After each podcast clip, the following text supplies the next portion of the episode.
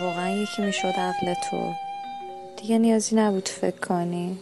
یکی دیگه فکر می‌کرد جات. تصمیم میگرد باهوش می‌شد. نقطه عطف نقطه هستش که تقعر منحنی توش عوض شخصیتمون می‌خواد تغییر بکنه. یه سری اتفاقا میفته که باعث میشه که زندگی لحظه بیشتر میشه.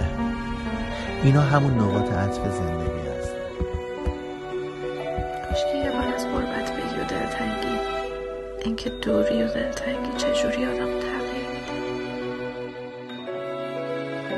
از شب هنوز مانده دودنگی بر تاله دو خاک سلام مانده دودنگی نماز را